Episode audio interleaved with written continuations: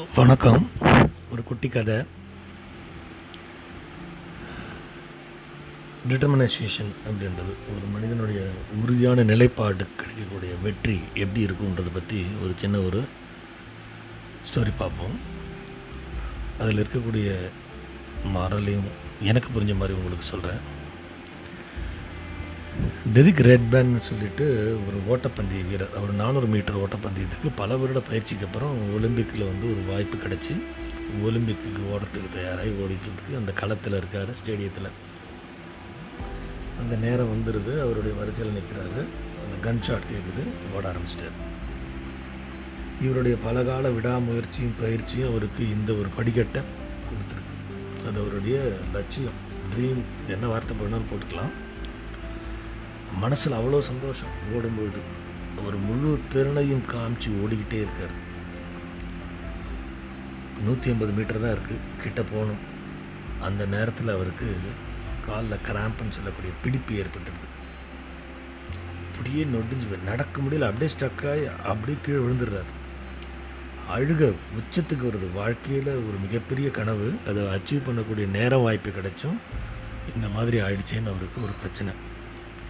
இந்த நேரத்தில் மன உறுதியோடு திருப்பி எந்திரிச்சு அந்த லேப்பை கம்ப்ளீட் பண்ணுன்றதுக்காக தத்தி தத்தி ஓட ஆரம்பிக்கிறார். எந்திரிக்கிறார் விழுந்துடுறார் எந்திரிக்கிறார் விழுந்துடுறார். கூட்டத்தில் இருக்கிறவங்களாம் இவரே பார்க்குறாங்க. அங்கே அந்த லைனில் உதவி பண்ணக்கூடியவங்கெல்லாம் வந்து இவரை வந்து வேண்டாம் போ வேணான்னு தடுக்கிறாங்க. இவர் அதையும் மீறி வந்து திடகரமாக உறுதிப்பாடோட இருந்ததுனால நான் அதை முடிச்சே ஆகணும். ஏன்னா அவருடைய பல வருஷ கனவு ஒரு வாய்ப்பு கிடச்சிருக்கு. போட்டியில் பங்கு பெற்றுட்டோம். முடிக்க முடியாமல் வெளியில் போகக்கூடாது இப்படின்னு சொல்லிட்டு தத்தி தத்தி ஓடுறாரு விழுந்துடுறாரு. எந்திரிக்க கூட முடியல. அழுக பீறிட்டு வருது. அப்போ அந்த நேரத்தில் அங்கே இருக்கக்கூடிய பாதுகாவலரெல்லாம் தாண்டி டெரிக்கு சைடில் வந்து இன்னொருத்தர் ஓடி வரார் அவங்க போலீஸ்லாம் தடுக்கிறாங்க. அதே மாரி உள்ளே வந்துட்டு டெரிக்கோடைய கையை தோலில் போட்டுக்கிறாங்க திரும்பி பார்க்குறான் அவங்க அப்பா. நீ பண்ண வேண்டாம்ப்பா வேண்டாம் வா போயிடலான்றார். இல்லைப்பா நான் முடிச்சே ஆகணும்னு அப்போ ஒன்று பண்ணுவோம். ரெண்டு பேருமா சேர்ந்து ட்ராவல் பண்ணுவோம்னு சொல்லிட்டு தோலில் வச்சுட்டு பொறுமையாக தத்தி தத்தி தத்தி நடந்து கூட்டிகிட்டு போகிறார் போட்டி முடிஞ்சிருச்சு. ஆனால் சுற்றி இருக்கிற ஆடியன்ஸ் எல்லாருமே இது ரெண்டு பேரையும் பார்த்து ஆச்சரியப்படுறாங்க. தத்தி தத்தி தத்தி வந்ததும் ஒரு மூணு மீட்டர் தூரத்தில் இருக்கும்போது அவங்க அப்பா அவனை தனியாக விட்டுடுறார். விட்டுட்டு விலகி நின்றுடுறார் இந்த டெரிக் தத்தி தத்தி தத்தி அந்த மூணு மீட்டரையும் கிராஸ் பண்ணி அந்த ரேஸை கம்ப்ளீட் பண்ணிடுறான் நானூறு மீட்டர் ஓட்டப்பந்தயத்தை அந்த நொடி பொழுதில் என்ன ஒரு ஆச்சரியம் நடக்குது தெரியுங்களா? அறுபதாயிரத்துக்கு மேலே இருக்கிற பார்வையாளர்கள் எழுந்து நின்று கரகோஷங்கள் எழுப்பியிருக்காங்க டெரிக்கு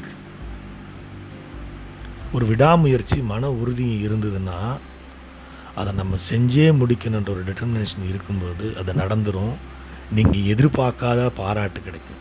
ரேஸில் ஜெயிச்சிருந்தாருன்னா வேறு கோல்டு மெடலோ பிரான்ஸோ சில்வரோ ஆனால் உளமாற முயற்சிக்கு கிடைச்ச பாராட்டு. இந்த கதையில் ரெண்டு விஷயம் பார்க்குறேன் நான்.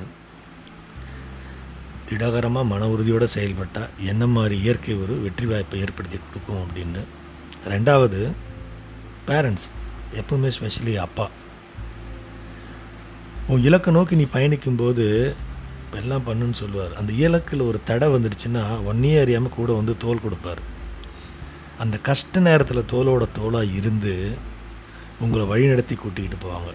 வெற்றிக்கு இலக்கு கிட்ட வருதுன்னு தெரிஞ்சதும் ஒன்றை முன்னாடி விட்டுட்டு பின்னாடி இருந்து மகிழ்ச்சியாக அந்த கூட்டத்தோட ஒருத்தராக வந்து கை தட்டுவாங்க. அதுதான் தந்தையின் அற்புதமான குணம். ரொம்ப எமோஷ்னல் கிடையாது. இது ஒரு உண்மை. நம்ம இந்த பல காலத்தில் நினச்சிட்டு இருப்போம். சிறு வயதிலேருந்தே பேரண்ட்ஸ் மேலே ஒரு அவேர்ஷன் இருக்கும். எதுவும் பண்ணுறதில்ல பல குற்றங்கள் பல செயல்பாடுகளை குறை சொல்கிறது வாழ்க்கையாக இருக்கும். ஆனால் அதுக்கு பின்னாடி இருக்கிற ஒரு உன்னதத்தன்மை தந்தையருக்கு உள்ள விஷயம் இது. அதை தான் நான் பார்க்குறேன். உங்கள் எல்லாருக்கும் பிடிச்சிருக்குன்னு நினைக்கிறேன். நன்றி. இன்னொரு சிறுகதை தொடரில் சந்திப்போம். நன்றி வணக்கம்.